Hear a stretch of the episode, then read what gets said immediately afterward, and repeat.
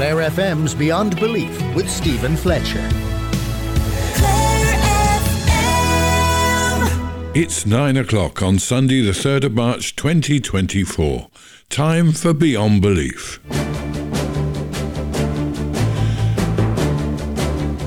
Good evening, you're very welcome. Stephen Fletcher with you for the next hour, and we have another packed programme for you.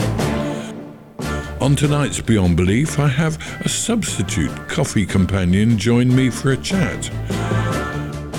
And I catch up with our Vatican correspondent, Colm Flynn, after his week long assignment reporting on the situation in Ukraine, and hear about how he will be gracing our televisions on RTE1 next week.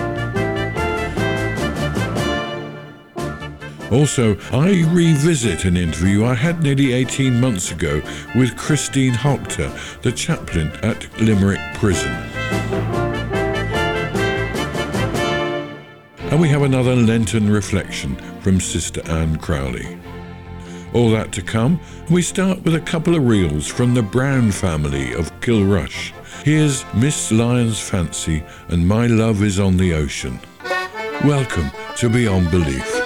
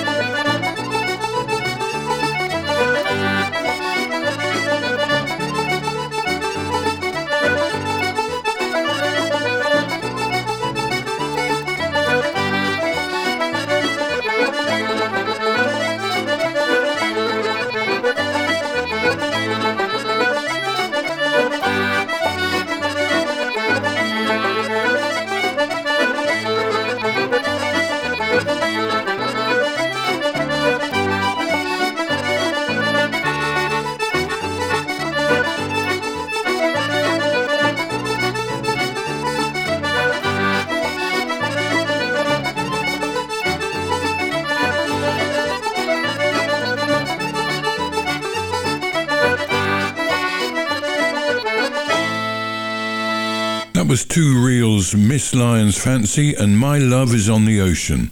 And it's from a double CD called Bloom of Youth, which I bought last summer when I visited a session in the Choc Kiol in Kilrush. The CDs feature an amazing group of young traditional musicians. And you heard there Colin Brown on concertina, Liam Brown on accordion, and Sean Brown on banjo, with Sinead Mulqueen on piano. Time for this.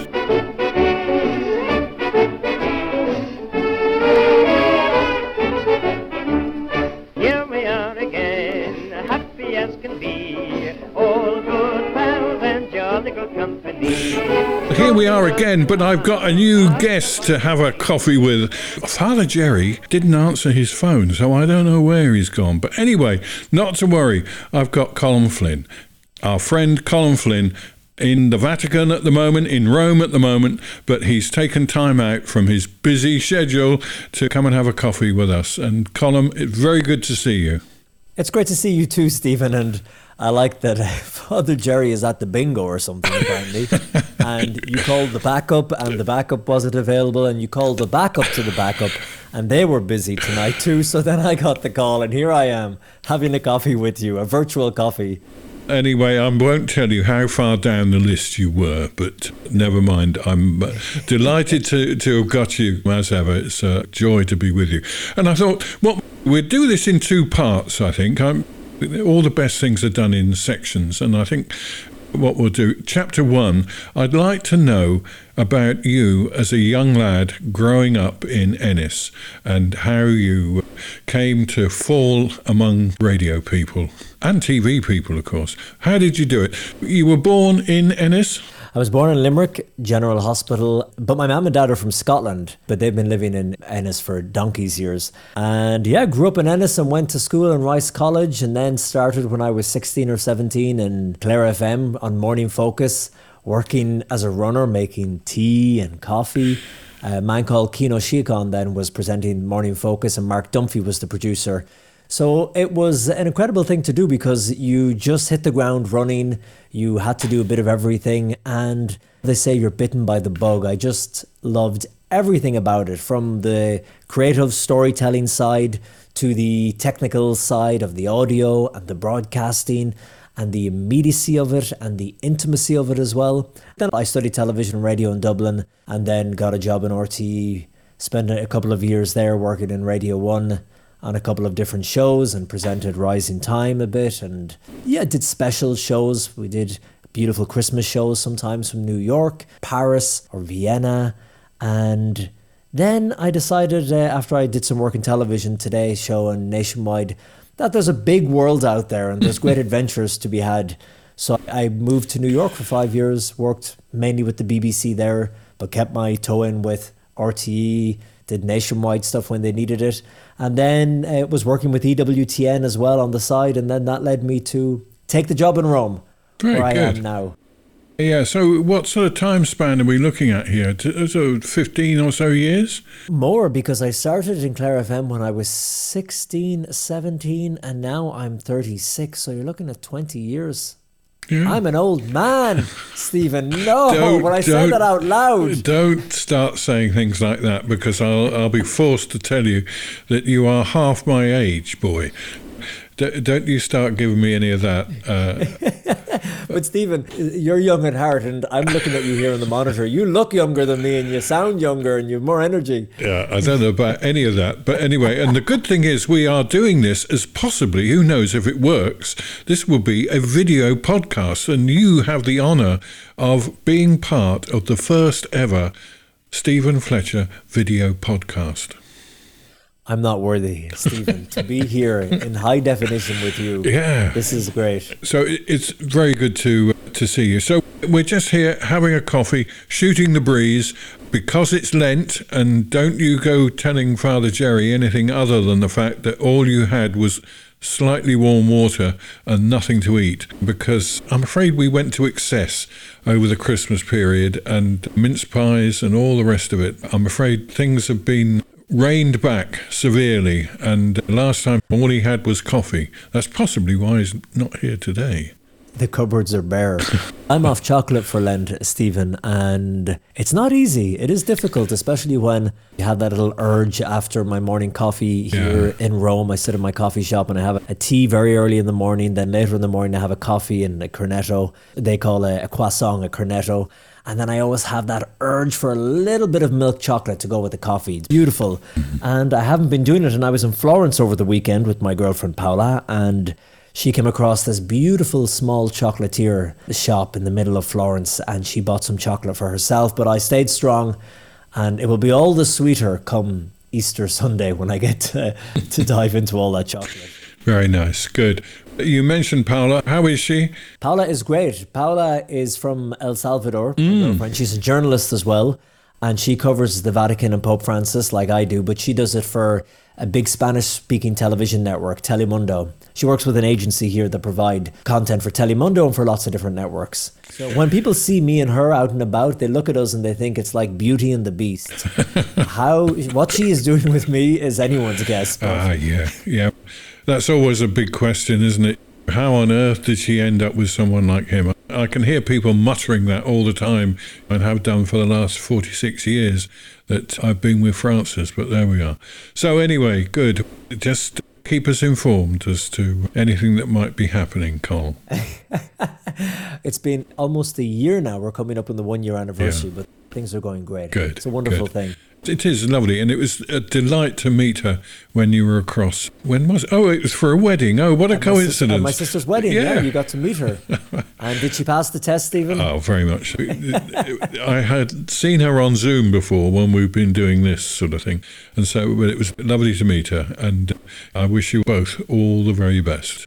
So, Colm, I think we've dredged back into your career and seen how lucky you've been to have but sheer determination and hard work, I know, and uh, a particular skill in bringing very good personal stories to air. I think, I don't know, I can't speak for everyone, but for me anyway, I always enjoy your personal stories that you can get the most out of people. And we'll be talking about that in, in part two. But for now, just finish up your warm water. I will finish up my coffee and we will see each other after a short interval where I'll be talking to other people and playing some music. And then we shall come back, Colm. And I want to hear all about what you've been doing, all about your trip to Ukraine and your trip back to Cork this week coming, in fact. That will say cheerio and thank you so much. Talk to you in a moment, Stephen. Thanks, Colm. Well, what interesting weather we've been having this last week.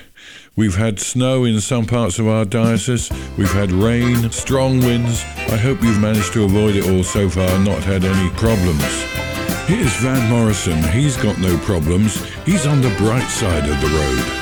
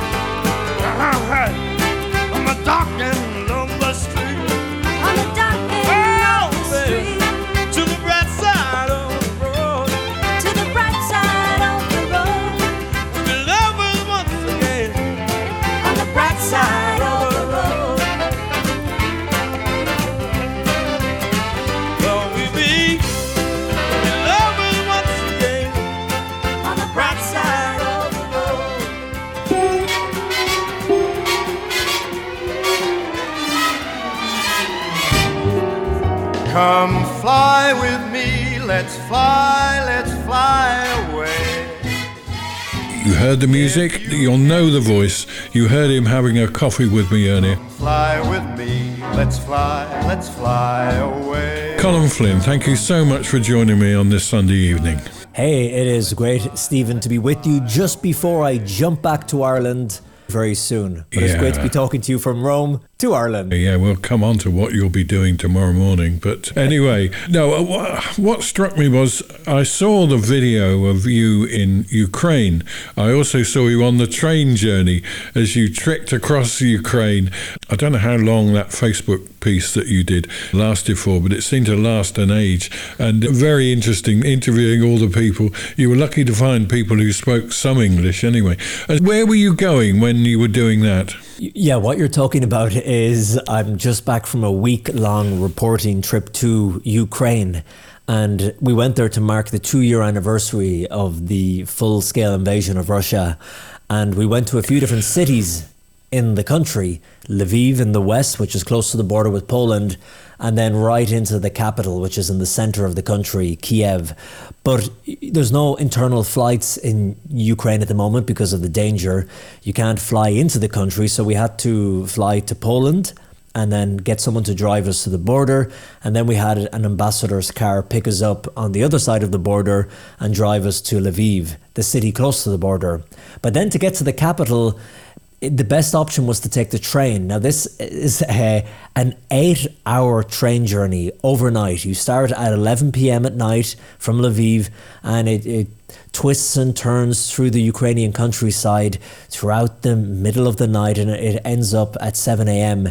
in the capital. But you have a little bed in a compartment, but it's like going back in time. These are old Soviet trains and I've been on them before, but I just love them because the machines themselves, these old trains that work hard through unbelievably harsh winters and the snow and everything, they're, they're characters in themselves. And I always think the stories that these trains could tell, if they could speak, the people who've sat in those carriages, we have a little compartment, you get a compartment with four beds and you could be you don't know who you're going to be staying with and you they're bunk beds but people always get chatting in them. There's a little fold out table a bottle of vodka comes out or whiskey or cognac.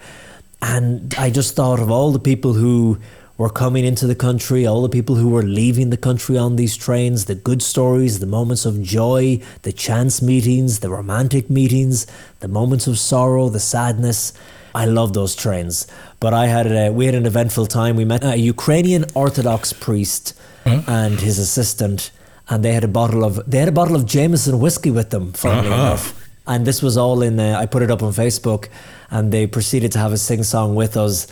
We were trying to get a good night's sleep because we were filming the next day, and, and me and my vanity, I was thinking I have to look good. I can't look too tired on camera. But we were up half the night with these our new Ukrainian friends. Is that the only way to get into Kiev at the moment, is it? All the top people, that's the only way they can do it by making this eight hour journey from Poland? No, you. The journey from Poland is even longer because you have to drive from the border to the first city, and that's where you get the train. So the whole uh, journey, if you were going non-stop, would be around ten hours. Ukraine is a massive country, one of the biggest countries. Actually, I think it is the biggest landmass in Europe. But you can drive from Lviv into the capital, but it will take just as much or maybe even longer. So they advised us rather than renting a car and also driving on roads where the country is at war, you don't know, you're not familiar with the roads, the better option was to take the train. Yeah, just my image when I imagined you going to Kiev, that to think of it's all ruins, it's all violence, yet I saw pictures of almost normal life going on. What is it like there when you get there? What did you think it would be like, and, and how were your expectations shattered when you got there? I've been a few times before since the war began, but uh, the mood had changed a lot since the first time I went there. When I first went, when the war had just kicked off, there was this sense from the people of fear, yes, but this enthusiasm for victory and a surety that they would have a fast victory over Russia, that Russia would surrender or they would be beaten, particularly because of the international community really rallying behind them and offering their support. But now, two years of the slog of war, of the terror of war, and of the sadness, because now all the people have seen the graveyards popping up everywhere. They've seen the people they knew in the town or their friends coming back from the front line, the ones who are lucky enough to make it back, missing arms, missing legs. So now the mood had changed from that enthusiasm for victory to a, an exhaustion and a sadness. You could feel it in the country. But you're right, when you go to certain cities that are really near the border uh, to the west, they're regarded as quite safe because they're close to Poland, therefore they're close to NATO. And so the missiles haven't been hitting there as much because if a missile went off target and crossed the border into Poland, then you'd have NATO involved. So the fighting has been reserved mainly to the east of the country, which is hundreds of kilometers away. So the people in the west, on the surface, when you walk around the town, it's business as usual.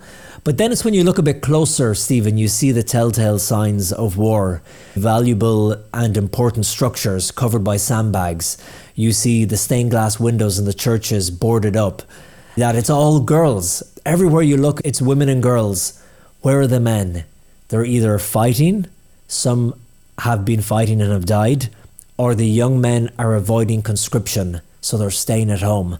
Literally everywhere you look, it was just all mainly girls. And that's one of the big divisive and controversial points in the country now at the moment. When it comes to conscription, who should have to go and fight and who should be given a pass and allowed to stay at home? Yeah, it's a, a terrible situation, isn't it? And and of course they're appealing for more weaponry, more arms, more ammunition to fire back at the Russians, but Because really, they're they're outmanned and they're outweaponed. yeah, It's hard to know the real figures because during war, the governments they get there's propaganda on both sides. Yeah, they yeah. don't want to sh- tell people the reality of it. They don't want to say we've lost this many young Ukrainian soldiers. Yeah. Oh, by the way, we need more. Can you sign up at your local office? Yeah. They minim- try and minimize the losses, or they try and portray that they're reclaiming ground all the time and victory is theirs. But my friends who are there told me that on social media and on WhatsApp, there's rumors going around that hundreds of thousands of Ukrainian men have died so far. Hundreds thousands. of thousands.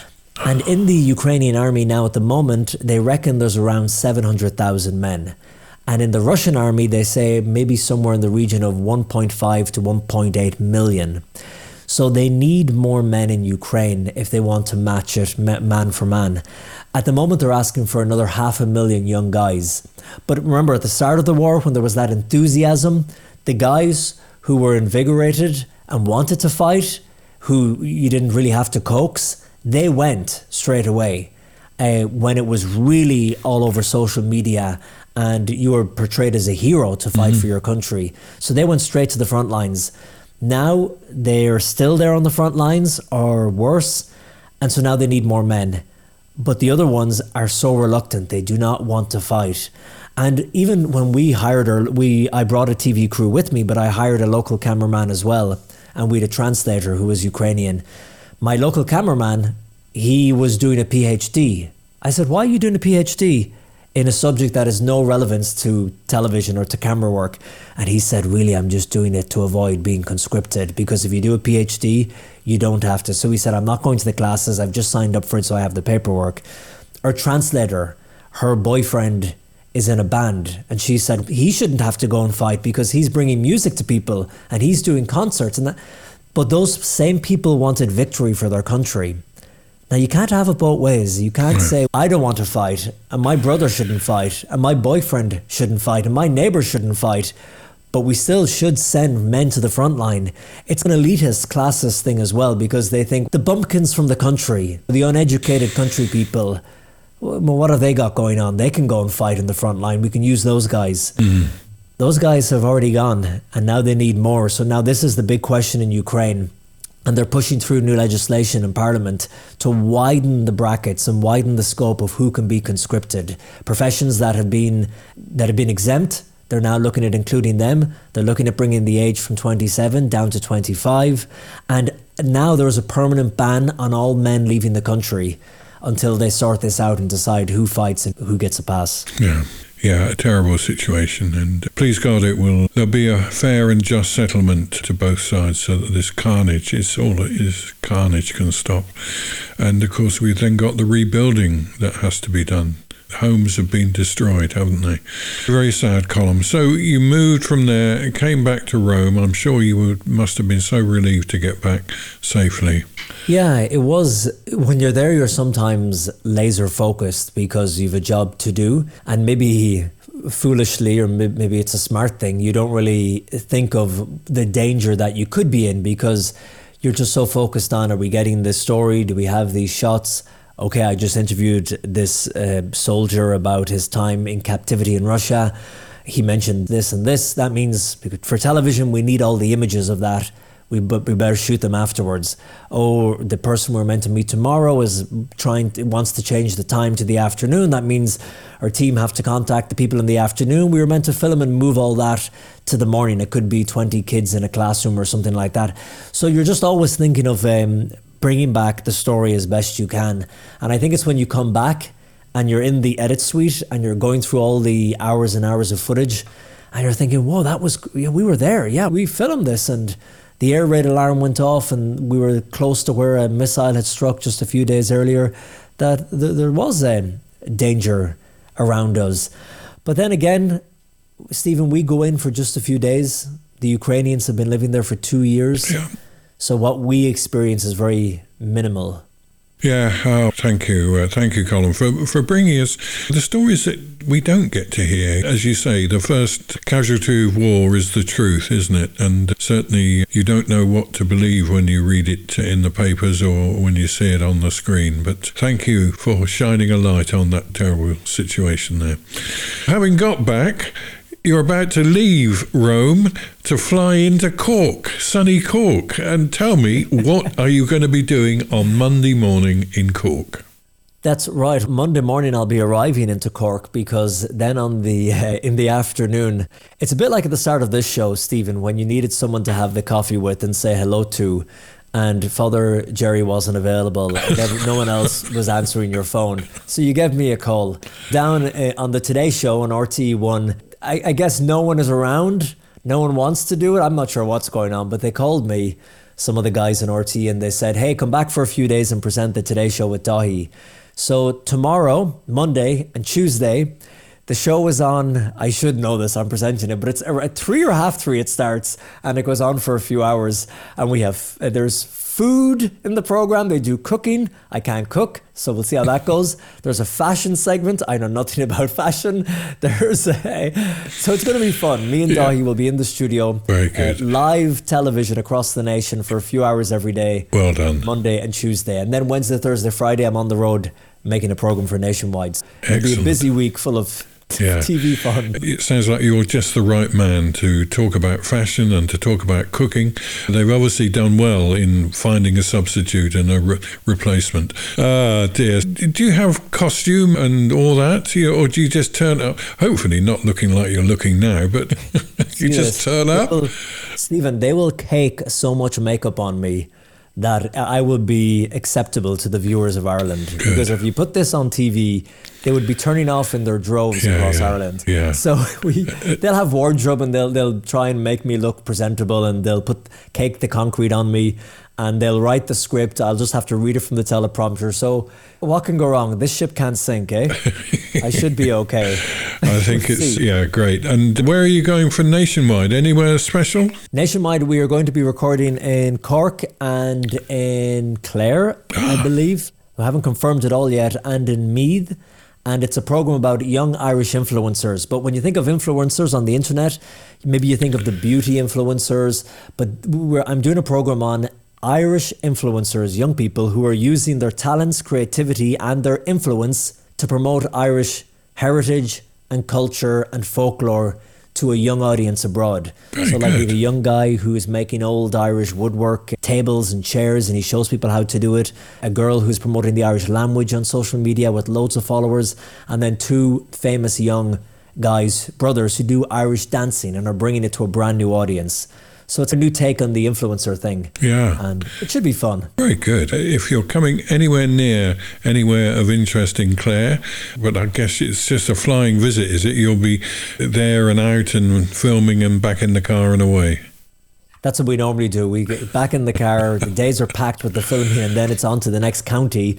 And then on Saturday, I, I will fly back to Rome, and then we're off to Munich in Germany for a few days, and then from there to Canada. So it's going to be busy. As ever, Colm, we were fortunate that you answered your phone. That'll teach you not to answer the phone again when you see it's me calling you. But, uh, Colm, it's a real pleasure, and I'm so pleased you're back safely among us again, and even coming to Ireland. And we'll be glued, Francis and I will be sat glued to the television on Monday and Tuesday. It's not. A, I'll be honest, it's not a program I usually watch because I'm usually doing something. I'm busy, but yeah, it sounds great and well done. And and then your busy schedule continues. But Colm, thank you so much. Thank you, Stephen. Thank you so much for having me on. Bye, Stephen. Thanks Cheers so now. much. Thanks ever Bye. so much. God bless. Come fly with me, let's fly, let's fly away.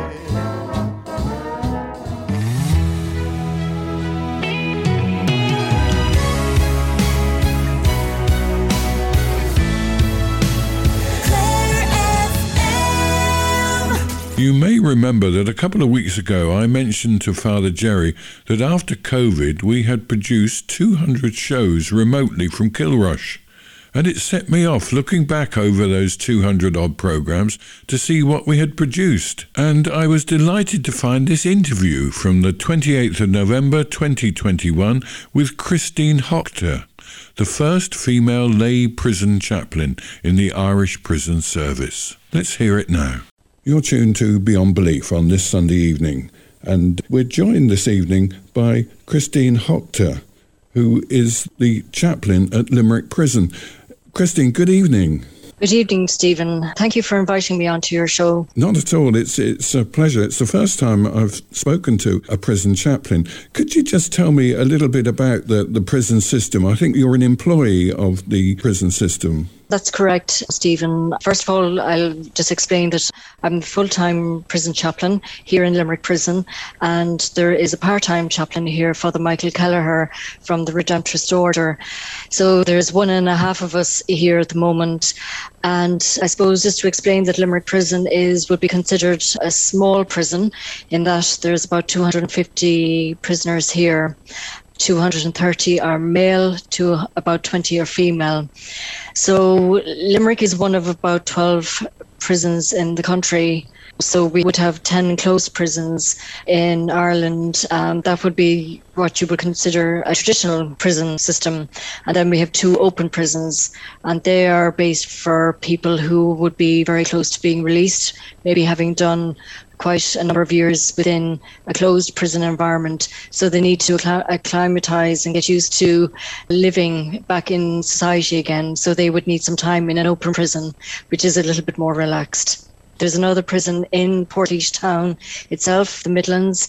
That would be one of the largest prisons in the country, uh, with about 800 there. Right. So that's why Limerick is considered small with 250. Sure. But we Yeah. will be expanding because we have ongoing work at the moment. So by this time next year, I would be having a different conversation with you by saying we could be close to maybe 350 or 400 prisoners here because we're building on a new wing, a male for the men and a new prison for the females. Uh, Limerick Prison is naturally part of the Diocese of Limerick, but I myself am from the Diocese of Killaloe. I come from North Tipperary, and as part of prison chaplaincy, because Limerick covers a lot of men and women from the Munster area and the counties of Munster, I would liaise at times, not all the time, with different dioceses across Munster, especially when it comes to things such as first communions, confirmations, or in the event of any funerals that are taking place, I would often be in contact with different parishes uh, across Munster. And do you know what offences the prisoners have committed when you meet them? I would have access to that information if I need to. Naturally, there would be a computer system that would contain everyone's information. Not everyone would have access to all information. And as chaplains, we would have access to quite a lot.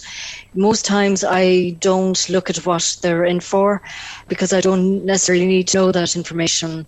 But sometimes I do need to know because if somebody has could pose to be maybe violent or a threat maybe to myself, it would be important that I would know that information before I meet the person. Yeah. But most people would be here for minor offences, and as I said, maybe here for a few weeks, a month, a few months. But naturally, we would have people here for longer periods of time. When you meet the prisoners, um, that's on a one to one basis, is it? It depends. I suppose the, the first thing to understand the role of prison chaplaincy is that, for example, we would consider ourselves a, a presence uh, within the prison, a Christ like presence. So, for example, because of the structure, you would have governors who make important decisions, and then you would have officers who do the day to day running of the, the entire prison. And naturally, the teachers and the counsellors, they do their roles chaplains are we're the neutral we're independent and we're the i suppose the a friendly face um, amongst all the chaos that can happen within a prison environment and our role will be to meet people mainly on committal and are within a few days of when they first come in because for some people it is their first experience. For others it could be their 20th experience to their 50th experience. But either way, we try to be that friendly presence to see how they are. Is everything okay? Did they get a chance to make their phone call? How can we help in some way? Now, naturally, because of COVID, the regime has changed slightly because anyone who does come in has to spend quite a number of days within quarantine to be tested to see if they have got COVID or not when they first come in. So, because of that, at the moment, with any new committal, we can only talk to them through the door until you know they've got the all clear, and then we can talk to them face to face if they want to see us, of course, because in some cases they they don't they don't need us nor want to talk to us. But most of the time, our role is to be a presence on the wings and landings. So uh, we would make ourselves available and walk around and just to see how people are, just to see how they are, how are things because it's important that they gain our trust, that they know that we're here for them. Because in most circumstances, why they may not need us every single day, but when there's a crisis in their own lives, whether it's because they've received bad news or maybe they're worried about something themselves or they haven't heard from family um, that it's important that they we as chaplains can link in with them. And because we have the right to access wings and landings that we can call to them at any time and help them in whatever way we can. Because as chaplains we are the link between the inside to the outside world and vice versa. So for example many families will phone in to see how their son, their brother, their daughter, sister is doing, because you can imagine once they are committed into the prison system, it takes a few days before they are processed and are able to make that first phone call back home. And that is the reality of prison life that you know you come to prison as a punishment not for punishment. Your freedoms are taken away from you. And unfortunately for families on the outside it's it's very very difficult for the majority of families because they worry as which is completely understandable about their son their daughter or you know their partner in terms of are they okay? Have they eaten enough? Are they warm enough? And simple things like that. Do they have anything, you know, to even to get a few cigarettes or little things like that to Yeah. get them by? And it's very important that they're able to phone somebody because, as you can imagine, an officer is too busy and they wouldn't be able to take those calls. Whereas we can take those calls and we can listen to the family members because a lot of them can be very upset at times. And it's very hard because some families do the sentence along with their family member because they, they are sometimes isolated themselves in the community and maybe are ashamed or maybe feel that they carry some shame that the fact that a family member is doing some time in prison and it can be very lonely for a lot of families so we're there for them as well and that's why it's very important that anyone here within the walls can trust us and gain our trust and know that we're there for them Yeah. Are, are you also there for the prison officers? Do you support them as well? Yes, of course. It's very important because you know the reality of prison life is that we are a community. And I sometimes describe it to people like that again because Limerick is quite small that it's like a village because it's 250 here. And then you'd have approximately 200 staff because you would have staff to do nights and staff to do the daytime. And because of that, I would see Limerick Prison like a village with a roof over it. And we are a community.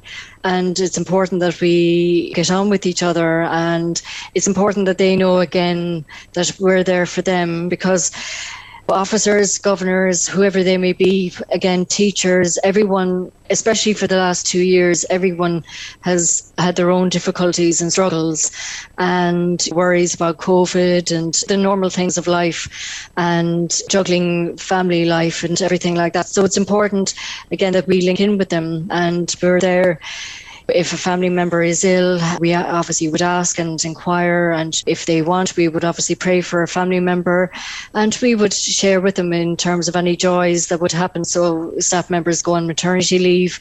So, like everyone else, you're excited about who's the new member of the community. And um, so, yes, it's, it's very important. And we work with officers all the time and we rely on them to look out for us as well as we do our daily work. So, once they know that we're responsible you know, in what we do, that we're not just wandering around the prison, that we take our own security seriously as well. And we abide by the rules. So sometimes I could ask to go over to a particular wing or landing, and they might just say, Look, Christine, now is not a good time. And I accept that, that there must be something going on that I don't necessarily need to know about. But I respect the fact that now is not a good time to go over to that particular wing or landing. And I would respect that. I would consider myself a chaplain for Limerick Prison, not a chaplain for prisoners solely. We were all in this together. Sure. And it's obviously a calling, uh, you know, it's a vocation for you. How, how did you decide? How, what's your journey? How did you become a prison chaplain? Well, it's quite interesting, really. I sometimes laugh about it myself. I sometimes think that if I had gone to a psychic reader a few years ago and looked into a crystal ball and they told me I was going to be a prison chaplain, I would have looked for a refund and asked for money back because I would have said that was never going to happen. It happened really by accident in some ways, but yet I, when I look back in my life, I can see that there was obviously a pattern of different types of work I had been doing. My background would not necessarily traditionally be a theological background. Some of the other prison chaplains, there's about 22 of us altogether, a lot would have um, a theological background. I would come from a sociological, criminological background, but I would have studied pastoral studies in Maynooth and part of my placement I requested to be in a prison. And this is we're going back many years ago when this happened. And it was very it took a lot of effort to get into Wheatfield prison because it was not seen that a lay female would have access to a prison. So it took a lot of work. And there was myself and about two others women as well that we we finally got our placements and we were delighted. So it gave a very good um, insight in terms of just understanding life for a prisoner. The we used to visit the same prisoner every week for about six months, and he never had any visits at all from any family member. So he was completely on his own doing his sentence. So he really welcomed the fact of being able to just talk to somebody, and it just gave me an insight. And I, I later went on to do other studies in the UK and I spent 13 years in the UK. And part of my work there, between teaching and researching, I would have spent a lot of time in different prisons, ironically, in sex offender prisons, within ordinary prisons across the UK as part of research. So I, it gave me an insight into that world. And I was always interested in the concept of justice and the concept of why do we punish, how do we punish, and what is the benefit of the way we punish at the moment moment in our current system and who benefits from it. And I would have also looked at the side of it of, from a victim's point of view as well. So, ironically, when I came back then to Ireland, I worked in Limerick in general for a few months, and the position came up. They were looking for somebody as a locum for a few months, and I applied. And I said, "Well, I don't tick all the boxes, but I tick enough." And I said, well, it's worthy of an interview. And I went for the interview, not thinking I would get it. And they said, oh, we will take you. And um, so I thought I was only going to be here for 12 weeks. And I'm here now almost five years. And in that process, I was here for a year and a half on my own as a locum. And then the post was advertised then, um, as it was for all chaplains across the country. And I applied, and I was very lucky to be accepted for the role, and as was Father Michael for the part time role. So it's lovely to have a chaplaincy team now because for a year and a half I was on my own, which, you know, is naturally very difficult when, especially being the first female lay chaplain in a predominantly male environment. It can be difficult at times, as you can imagine. Well, Christine, thank you so much for giving up your time this evening to talk to us. You've given us a real insight into life behind the walls of Limerick Prison and prisons throughout the country, I'm sure. So, um, just uh, a thought, a piece of music to end with. What would you like? Well, I think the, the most appropriate one would be Amazing Grace. The reason being is because I know it, it can be sung here a, a number of times in the prison chapel by the men or by the women. And I suppose to hear them singing it is, is it's a very moving um, experience and it's lovely. Like there's something, and the fact that the chapel is 200 years old, like because you, you would have heard prisoners in there during the famine times, those that probably had to face execution, they probably spent time in there, and like you just think, oh my God, all those people like hmm. over 200 years that have been in there. So yeah, so that's why it's kind of appropriate in the fact that this is from the 1700s. I feel like when it's being sung in the chapel, I feel that there's 200 souls in there from the famine right Yeah. through to the night before being executed. You know, that kind of feeling. You kind of feel that you're singing it for them as well. Kind of think, oh, the memories.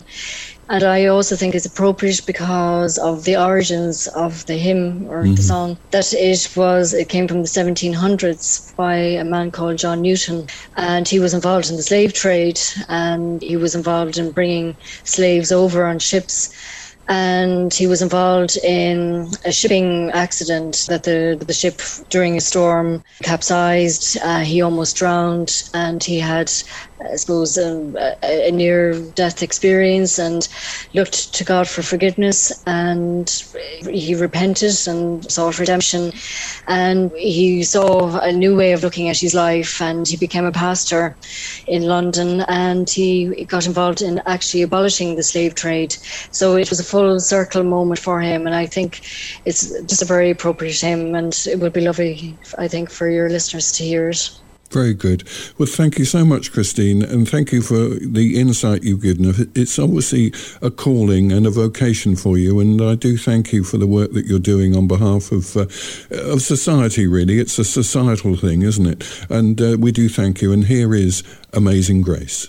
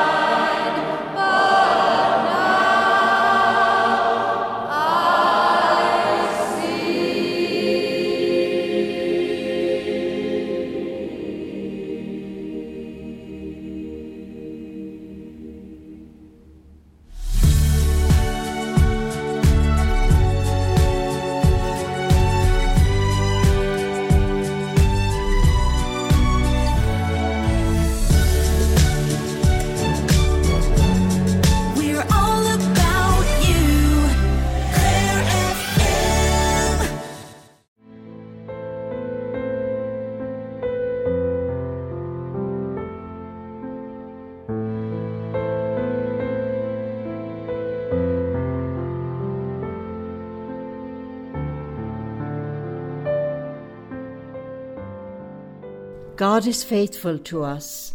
He loves us, watches over us, and cares for us. We are partners with Him. We break our promises to Him when we refuse to love our brothers and sisters. We can show compassion for the poor, the oppressed, the suffering, and those in pain. We can fast from selfishness and greed, from fear, from self doubt, from complacency, from apathy, from blaming others, from self absorption, from old grudges, from judging, from criticism. Forgive us, Lord, for being deaf to the cries of the poor, blind to the voice of the homeless, indifferent to the voice of the immigrant. Help us to become the voice and advocate of those who suffer, to establish justice for all who are oppressed, to open the eyes of those who are blind to goodness and generosity, to free prisoners of greed and fear, to make God's spirit of love and peace felt everywhere. God gives us strength to face our problems. With God, we can see beauty and goodness wherever we look. With God, we find unconditional love that helps us to let go of fear and live in joy. righteousness.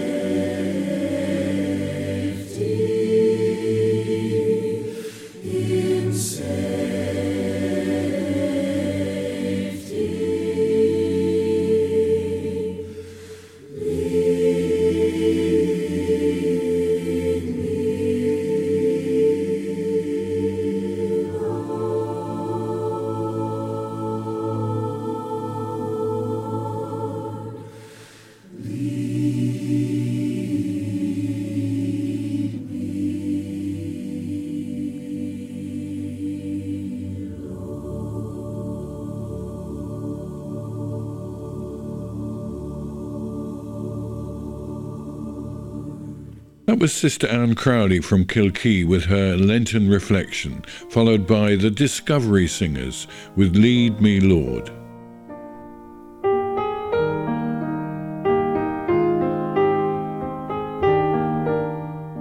And it brings us towards the end of tonight's Beyond Belief.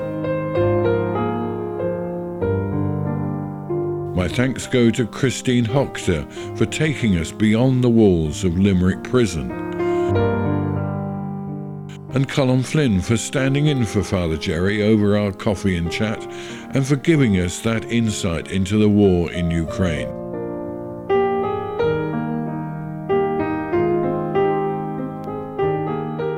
Look out for Colm on the Today programme on RTE1 tomorrow afternoon starting at 3:30.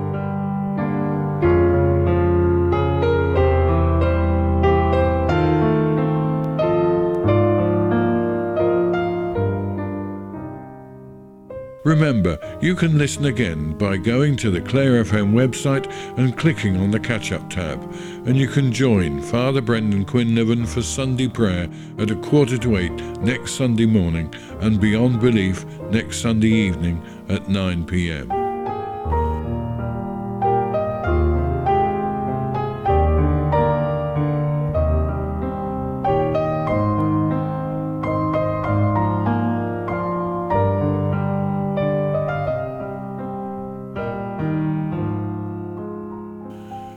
We close, let's just pause and hold all those in Israel, Palestine, Gaza, and the people Colm told us about in Ukraine.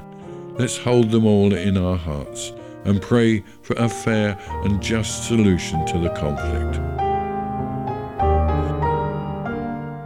I'm Stephen Fletcher, and I thank you for being with me this evening, and I wish you a joyful and peaceful week ahead. Do keep warm and dry. And until we meet again, may God hold you in the palm of his hand. Slán agus beannacht.